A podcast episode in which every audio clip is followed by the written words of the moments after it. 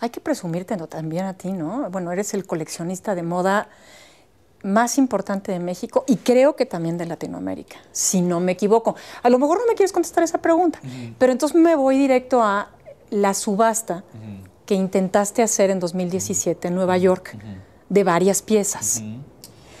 Pues sí, sí, hay una, hay una historia acerca de eso, ¿no? Eh, como muchas cosas en mi vida. Eh, en 2017, mi colección tenía como dos mil y pico de piezas. Y aunque yo he prestado parte de mi colección a, varios museos, a muchas exhibiciones, siempre pienso que para mí es relevante el poder compartirlo con la, con la gente, porque si no, no tiene sentido para mí el coleccionismo, el de guardarlo solamente en cajas y... O sea, cuando alguien me pide algo, para, bueno, que algún museo me pide una, una pieza, dicen algunas de las curadoras, dice, Rodrigo es muy buen prestador, porque difícilmente les digo que, este, que no. Y, y no les digo casi nunca que no, porque para mí es sumamente enriquecedor cuando la gente lo puede ver y cuando, se, cuando yo veo que les provoca o una sonrisa o un comentario o una sorpresa, o cuando veo cómo empiezan a, a imaginar ellos una propia historia de tal o cual pieza que vieron en un museo. Me gustaba hacer eso, ir a los museos cuando estaban mis piezas y, este, y, observar. y escuchar a la gente lo que, lo que decían.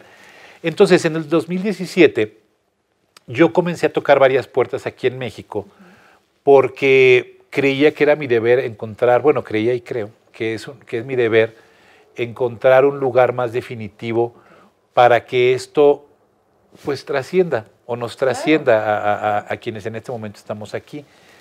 Entonces, en ese año, yo me di a la tarea de acercarme a varias instituciones eh, aquí en México, a varios museos, este, a, varios museos del, del, gobierno mexicano y a varios museos privados. Y bueno, me encontré solamente con la gran satisfacción de que todo mundo quería mi colección de los museos eh, públicos. Eh, varios, desde el Museo de la Ciudad de México hasta el Castillo de Chapultepec y todos los que te imagines en medio. Y, los museos privados también, pero museos privados con colecciones de moda, eh, solo hay uno, que es el Museo Sumaya y su colección de moda muy relevante, pero es de 134 piezas. Entonces, la gran colección de indumentaria en México está en el Museo Nacional de Historia, o sea, hace el castillo de Chapultepec. Y desgraciadamente, y digo desgraciadamente, eh, no encontramos la manera de que, eh, que alguno de los museos públicos o incluso, no sé, cinco museos de los estados pudieran eh, adquirir la colección. yo no soy Nelson Rockefeller, ni tengo la Fundación Guggenheim, y me decían, bueno, es que regala, regálala.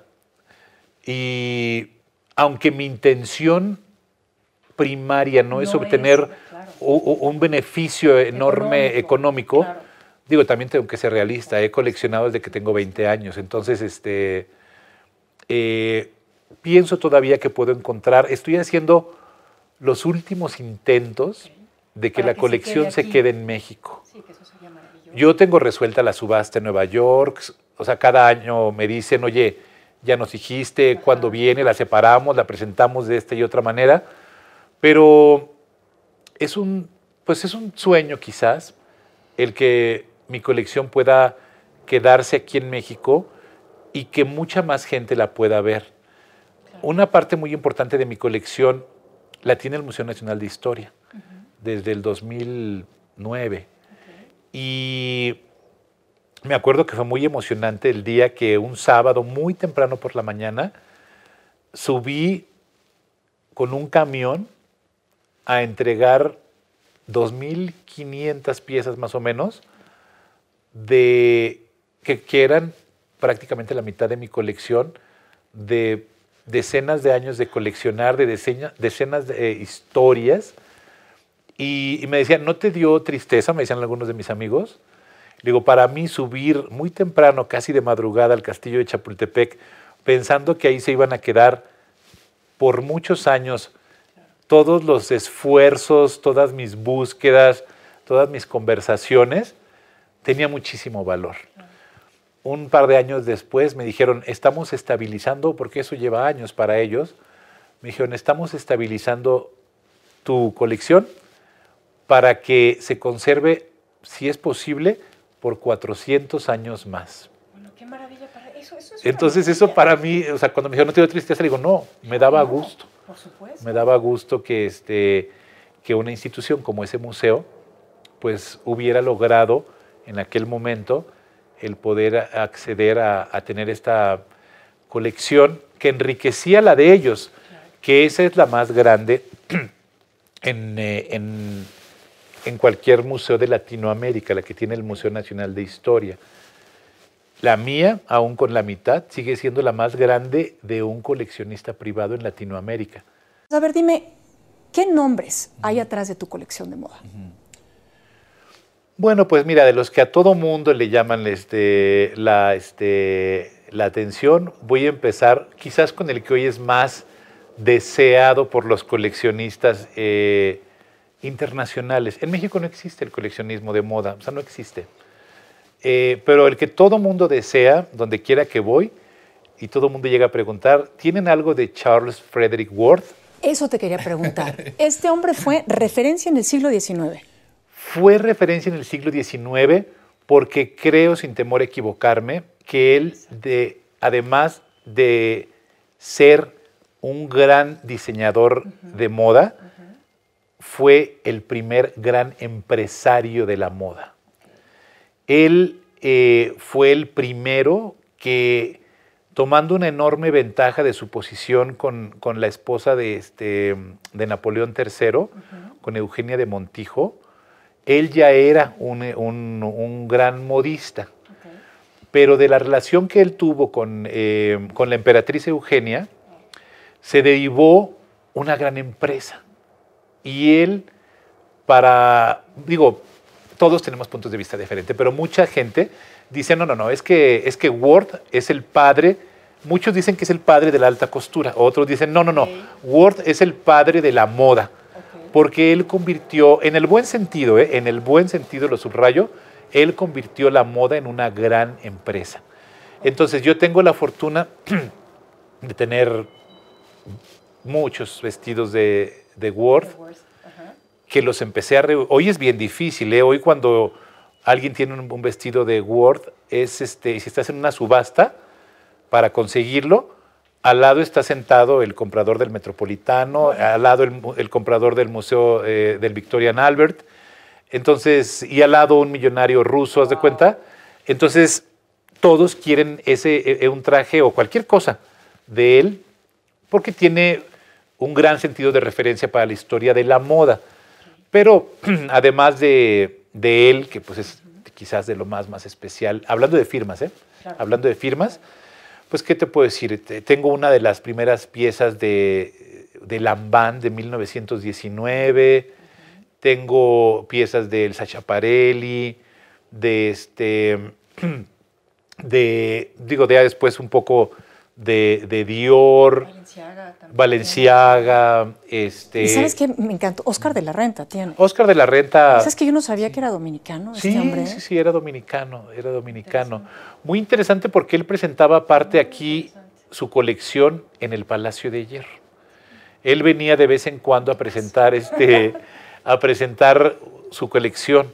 Eh, tenían un trato muy cercano con México. México seguía siendo una gran referencia para toda Latinoamérica. Entonces, todo lo que en México se hacía replicaba este, generalmente pues desde Guatemala hasta Argentina, ¿no?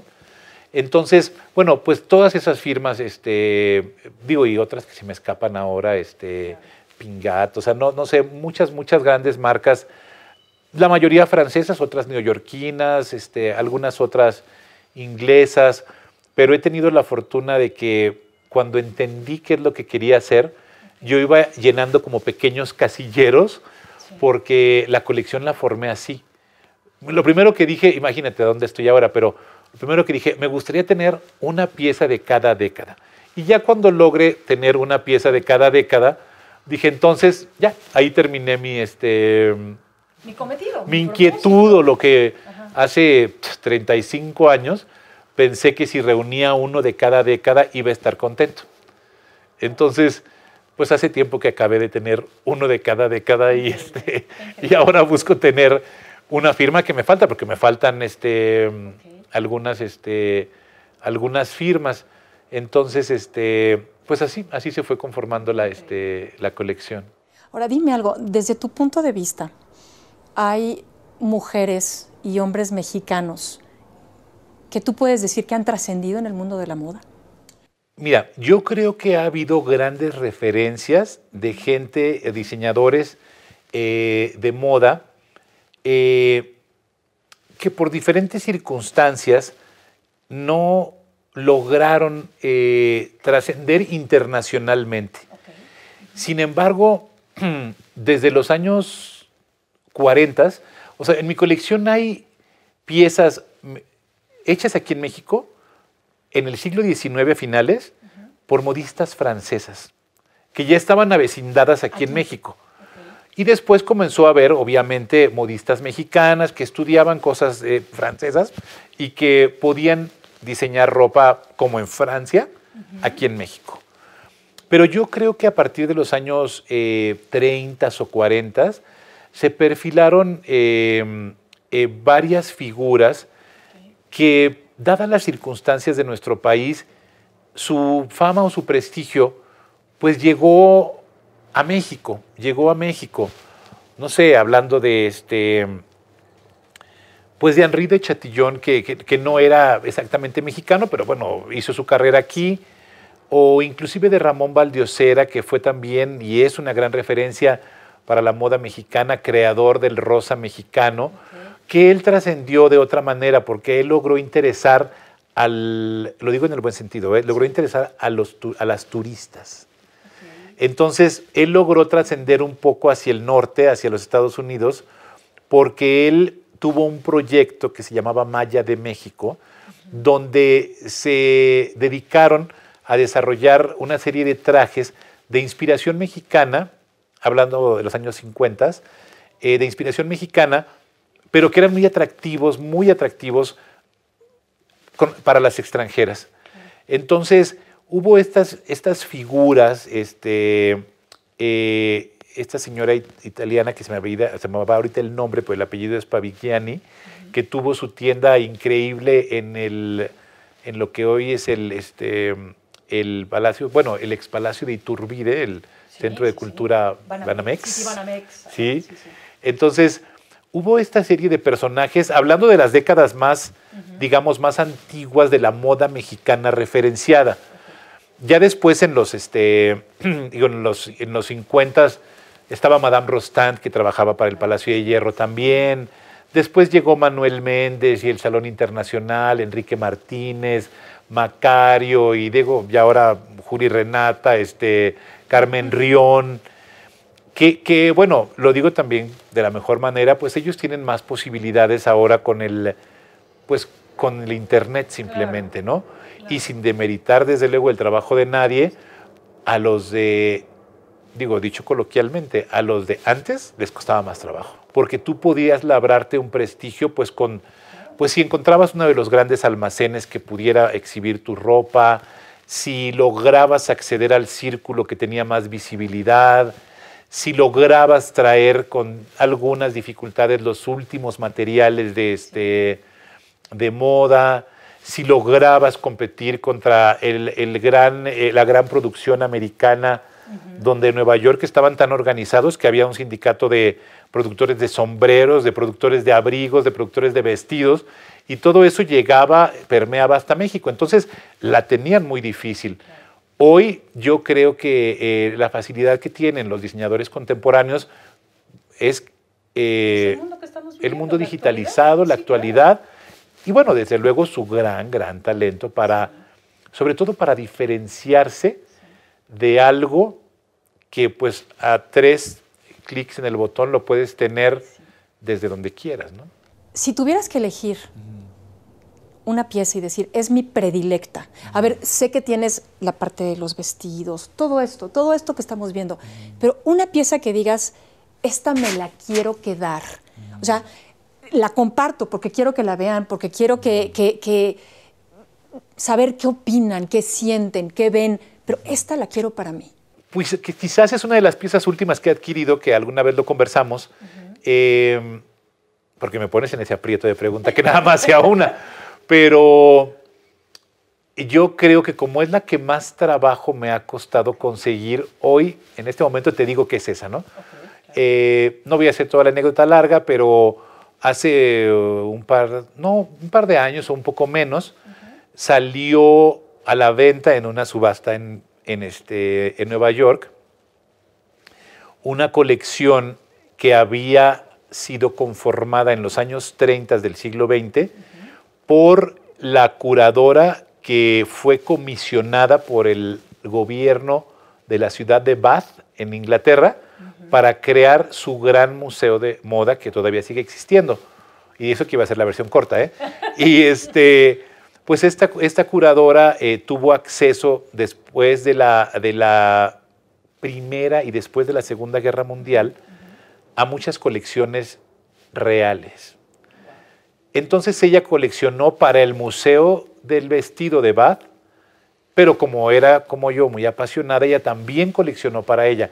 Y el punto es que hace dos años sus herederos decidieron subastar la colección personal de ella. Y yo tenía solamente un pendiente de las cosas que yo quería tener específicamente en mi colección y quería una prenda que hubiera pertenecido a la reina Victoria de Inglaterra. Entonces, esa la pude comprar hace un, año o un par de años. Hoy me quedaría con esa, no significando hoy. Hoy, me quedaría con esa. Porque la deseé por 40 años, ¿se cuenta?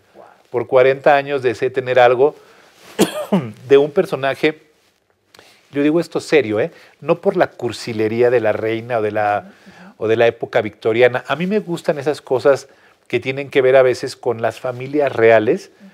Voy a usar la, palabra otra vez porque se puede trazar su, este, su origen y a veces no es tan sencillo en una familia convencional.